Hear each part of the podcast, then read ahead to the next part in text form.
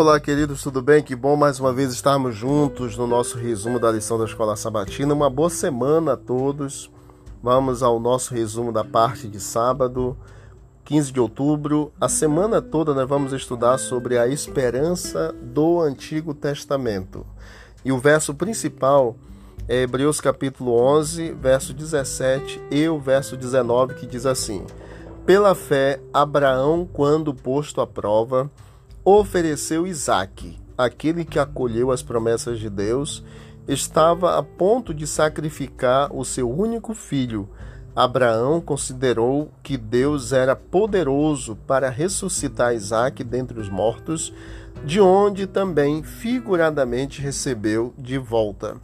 Como poderia um corpo humano que já não existe, cremado em cinzas ou destruído por outros meios, ser trazido à vida novamente.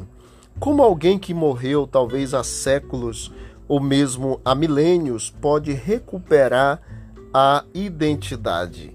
Esta semana vamos estudar a esperança do Antigo Testamento, que é fundamentada não em concepções gregas sobre a imortalidade natural da alma, mas no ensino bíblico da ressurreição no final dos tempos, quando Jesus voltar, a ressurreição final dos mortos. As perguntas mencionadas acima sobre o corpo humano que já não existe quando foi cremado em cinzas ou destruído por meios é, outros meios ser trazido à vida novamente, ou pessoas que foram é, mortas há séculos ou mesmo há milênios podem recuperar a identidade. Essas perguntas elas nos levam a refletir sobre o mistério da vida. Estamos vivos e desfrutamos a vida que Deus graciosamente nos concede todos os dias.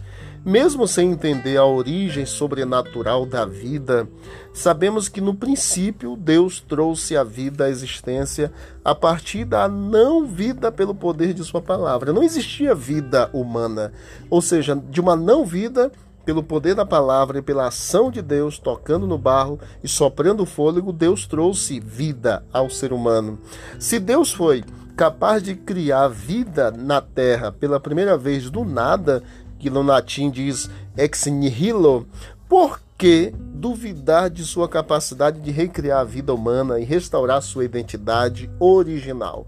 Se Deus foi capaz, pelo seu poder, de criar vida do nada, ele também tem poder de trazer vida aos que já morreram, não importa a quantidade de anos ou da forma como foram mortos ou é, como foram enterrados ou jogados cinzas, etc.